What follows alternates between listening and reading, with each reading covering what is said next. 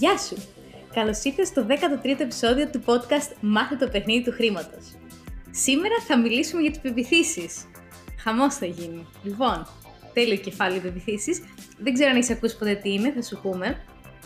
Είναι κάτι πάντως που παίζει πάρα πολύ μεγάλο και σημαντικό ρόλο στη ζωή μας. Συνήθως χωρίς να το ξέρουμε.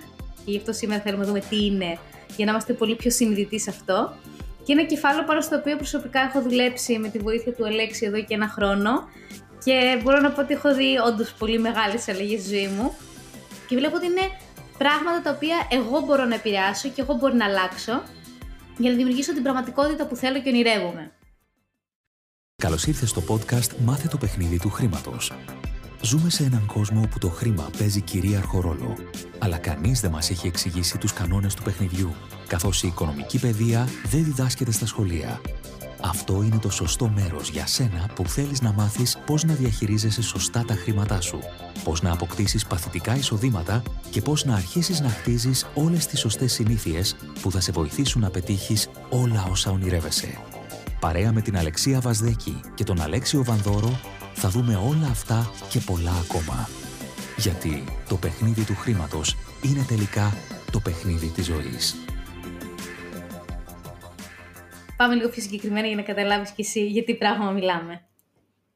Σειρά μου. Ναι, ήρθε η ώρα σου. Καλησπέρα και από εμένα. Επειδή το κεφάλαιο επιθύσεις πραγματικά είναι πάρα πολύ μεγάλο και χρειάζεται ώρες για να μπούμε βαθιά σε αυτό και να το κατανοήσει κάποιος, σήμερα θα πούμε κάποια βασικά πράγματα, αρκετά απλά, για να κάνουμε μια έτσι, γενική εισαγωγή στο θέμα αυτό. Και θα πάω λίγο πίσω με το που γεννιέται ένας άνθρωπος, ουσιαστικά τι κάνει, βγαίνει από το πιο ασφαλές περιβάλλον που υπάρχει, που είναι η μήτρα της μητερούλας του, που τα έχει όλα εκεί πέρα μέσα, πισίνα, φαγητό, ησυχία, όλα κομπλέ. Και για κάποια λίγα δευτερόλεπτα βγαίνει σε ένα άγνωστο περιβάλλον, πρώτη φορά με τόσο φως, με ήχους που δεν ξέρει, το παίρνουν και από, την, ε, από τη ζεστασία της μάνας του, εκείνα τα λίγα δευτερόλεπτα ή λεπτά σε κάποιες περιπτώσεις, βιώνει το απόλυτο κενό και εγκατάλειψη. Και αυτό που ψάχνουμε όλοι από εκείνη τη στιγμή είναι η αγάπη και η αποδοχή στη ζωή μας. Και επειδή σαν άνθρωποι ερχόμαστε σε αυτόν τον πλανήτη χωρίς ε, εγχειρίδιο χρήσης και χωρίς να ξέρουμε βασικά πράγματα του πώς λειτουργούν, περνάμε τα πρώτα μας χρόνια χαρτογραφώντας τον κόσμο, ψάχνοντας να δούμε τι λειτουργεί και πώς. Από τη μία σε πρακτικά θέματα, από την άλλη στο να πάρουμε αγάπη και αποδοχή. Και λένε όλες οι έρευνες παγκοσμίως και οι μελέτες, αυτά τα πρώτα 6 ή 7 χρόνια, ο άνθρωπος ουσιαστικά δημιουργεί το σύνολο των πεπιθήσεων που έχει για τη ζωή. Πεποίθηση τι είναι, είναι μία άποψη που έχω για κάποιο πράγμα που τη θεωρώ δεδομένη. Είναι ένα πιστεύω που έχω πραγματικά που εάν παράδειγμα η πεποίθησή μου είναι ότι η οι άντρες είναι άπιστοι, θα έχω άπειρα παραδείγματα ότι σε αυτή τη ζωή όλοι οι άντρες είναι άπιστοι και θα εστιάζω σε αυτούς και θα βλέπω μόνο άπιστου στη ζωή μου, θα έλκω μόνο άπιστους και ούτω καθεξής.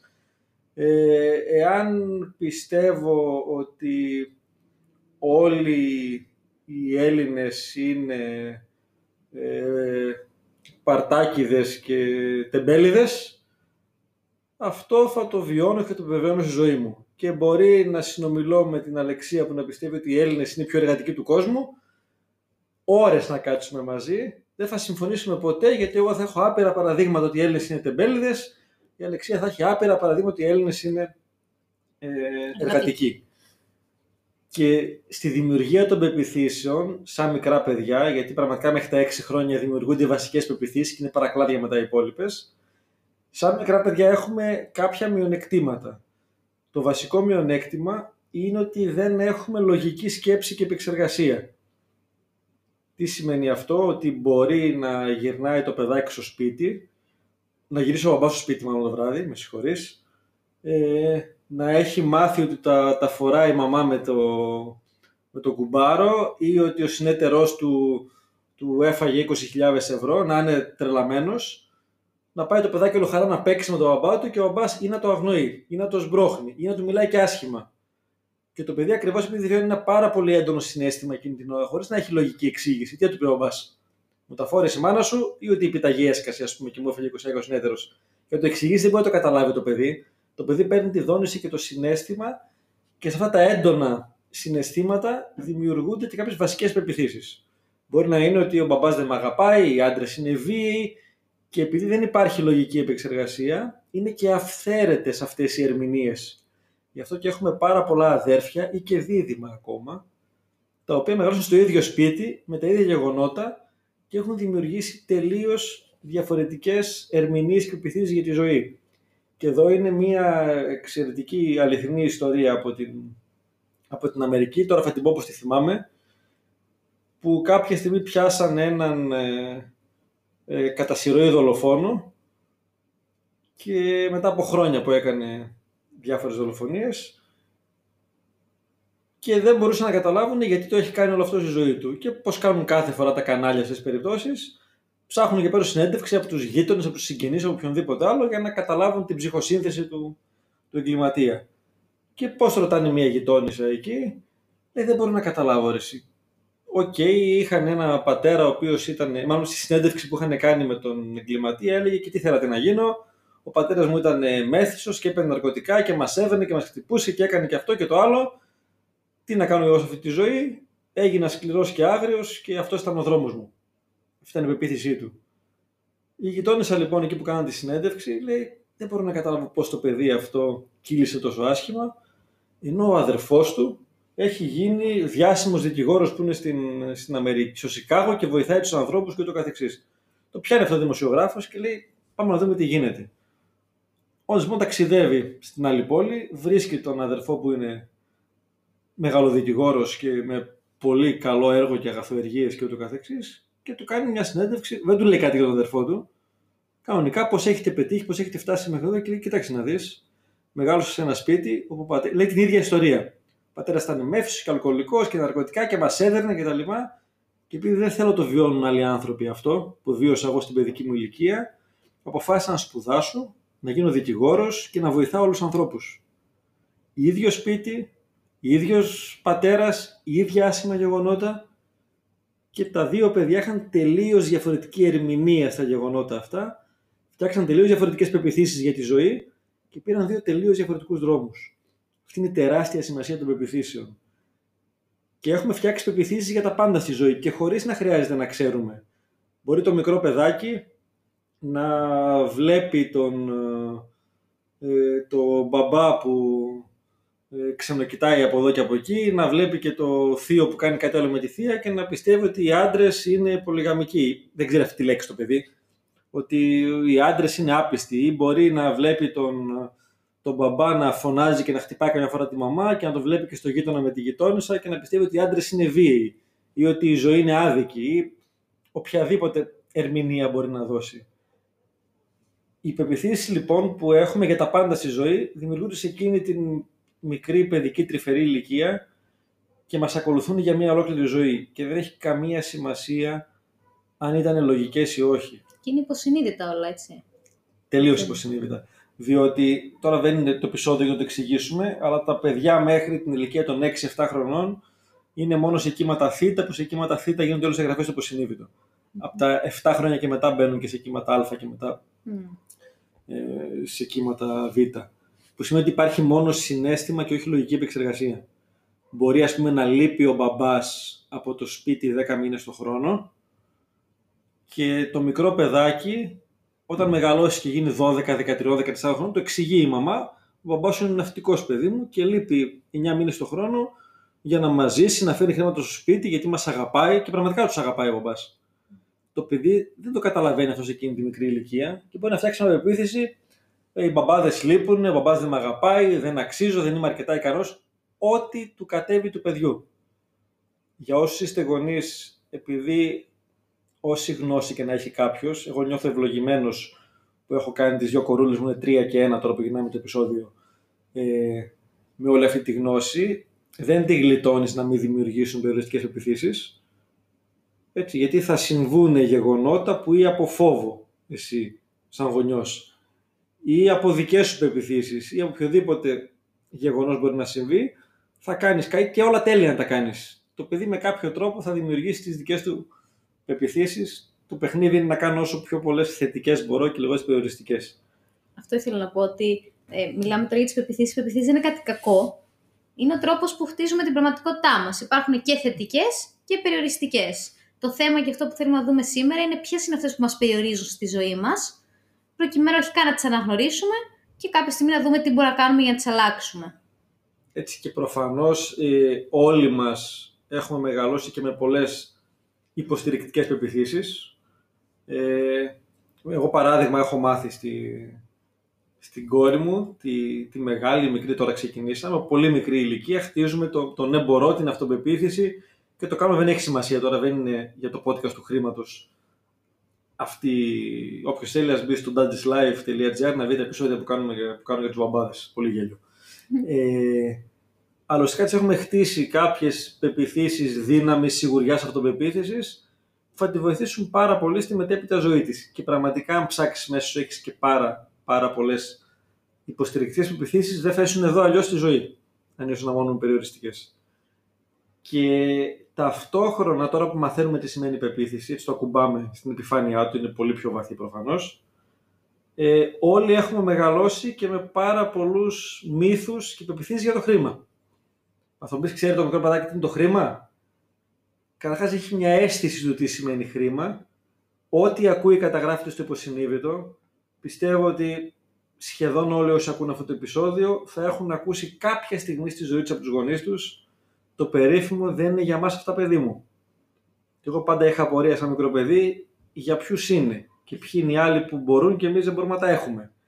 Και δεν έχει σημασία πόσα χρήματα έχουν οι γονείς ή όχι, γιατί μπορεί να έχεις ε, δύο σπίτια, τρία εξοχικά και ε, τρία αυτοκίνητα και το άλλο παιδάκι στο σχολείο σου να έχει και ένα κότερο. Και να ρωτάς τη μαμά σου γιατί το παιδάκι έχει κότερο και εμείς δεν έχουμε, γιατί δεν είναι για μας τα παιδί μου αλλά δεν έχει να κάνει με το οικονομικό στάτους των γονιών απαραίτητα. Βέβαια, όσο πιο πετυχημένοι είναι οι γονείς και με σωστή νοοτροπία για το χρήμα, τόσο πιο καλές επιθέσεις περνάνε στα παιδιά και ηθελημένα και αθέλητα.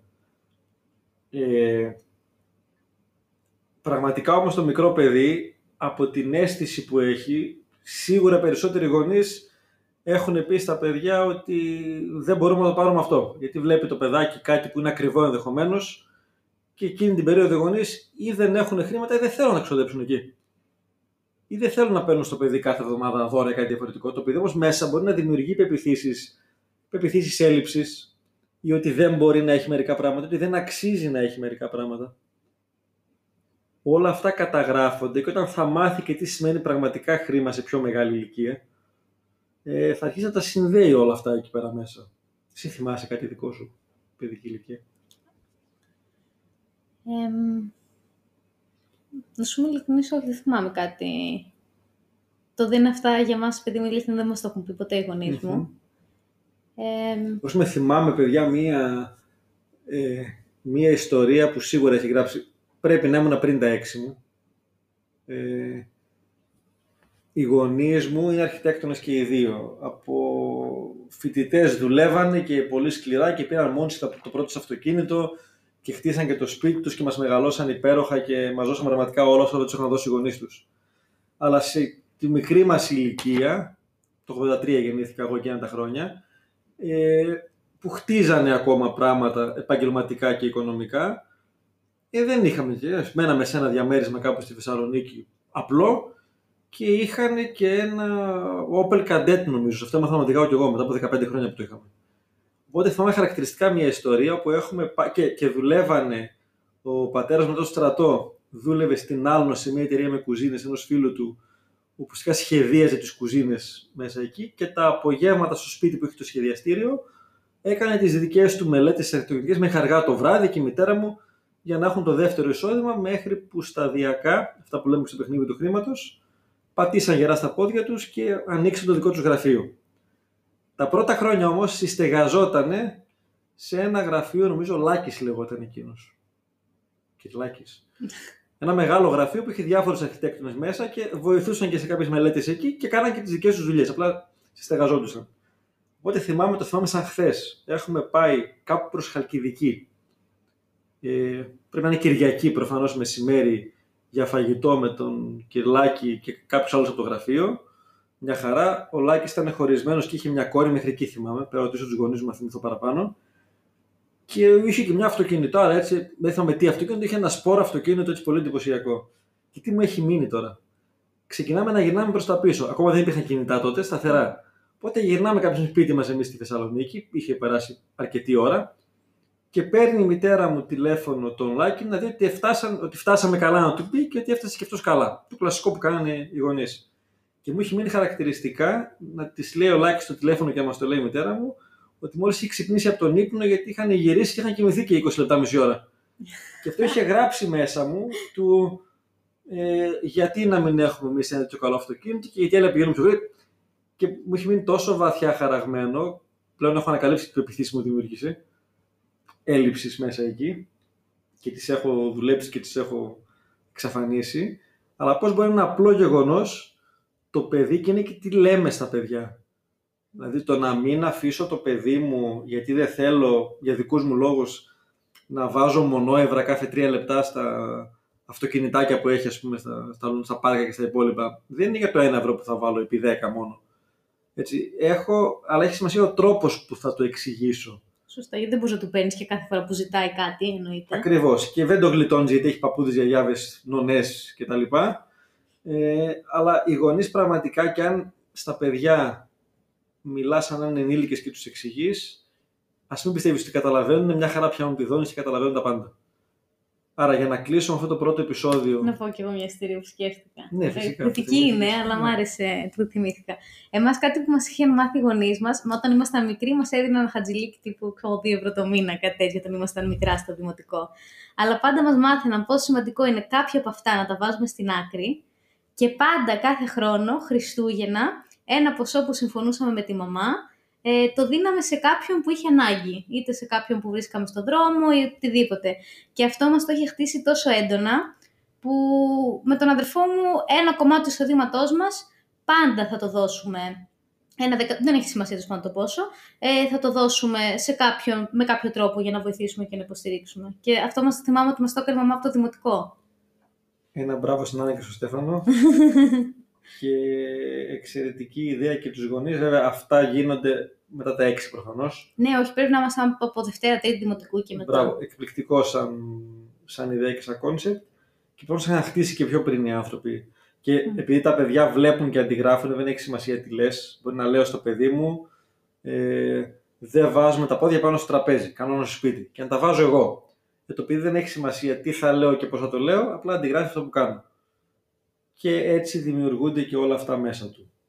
Οπότε νομίζω για αυτό το επεισόδιο βάλαμε τις βάσεις για το τι σημαίνει μια πεποίθηση και πώς συνδέεται με το χρημα Και στο αμέσως επόμενο ή σε κάποιο από τα επόμενα θα πάμε και ένα κλικ παρακάτω να δούμε παραδείγματα πεπιθήσεων και πώς μπορούν να επηρεάσουν τη ζωή μου και ίσως και τι μπορώ να κάνω για αυτές. Τέλεια. Οπότε είδαμε τη βάση και στο επόμενο θα σου πούμε περισσότερα. Καλή συνέχεια. Πώς θα σου φαινόταν αν υπήρχε ένας τρόπος να βρεις 10 επιπλέον ώρες μέσα στην εβδομάδα σου; Τελειώ. Η αλήθεια είναι ότι είναι γεγονός πως σήμερα όλοι τρέχουμε και θα θέλαμε να έχουμε κάποιες επιπλέον ώρες για τον εαυτό μας, για την προσωπική μας ανάπτυξη, για να χτίσουμε κάτι παράλληλα με οτιδήποτε άλλο κάνουμε. Έχουμε φτιάξει λοιπόν ένα 15 λεπτό βίντεο για να σε βοηθήσουμε με διαφορετικούς τρόπους και τεχνικές να βρεις αυτές τις 10 επιπλέον ώρες μέσα στην εβδομάδα σου.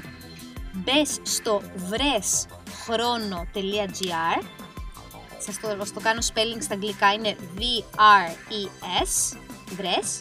Και ο χρόνος είναι X-R-O-N-O.gr Από εκεί μπορείς να το κατεβάσεις και είναι εντελώς δωρεάν. Οπότε, βρεσχρόνο.gr ή αν θες μπορείς να πας στη σημειώσει αυτού του επεισοδίου για να δεις ακριβώς το σύνδεσμο και να μπεις από εκεί πέρα. Ελπίζω να σ' αρέσει και πραγματικά να αξιοποιήσεις όλα αυτά που λέμε εκεί για να βρεις αυτές τις επιπλέον ώρες που ψάχνεις.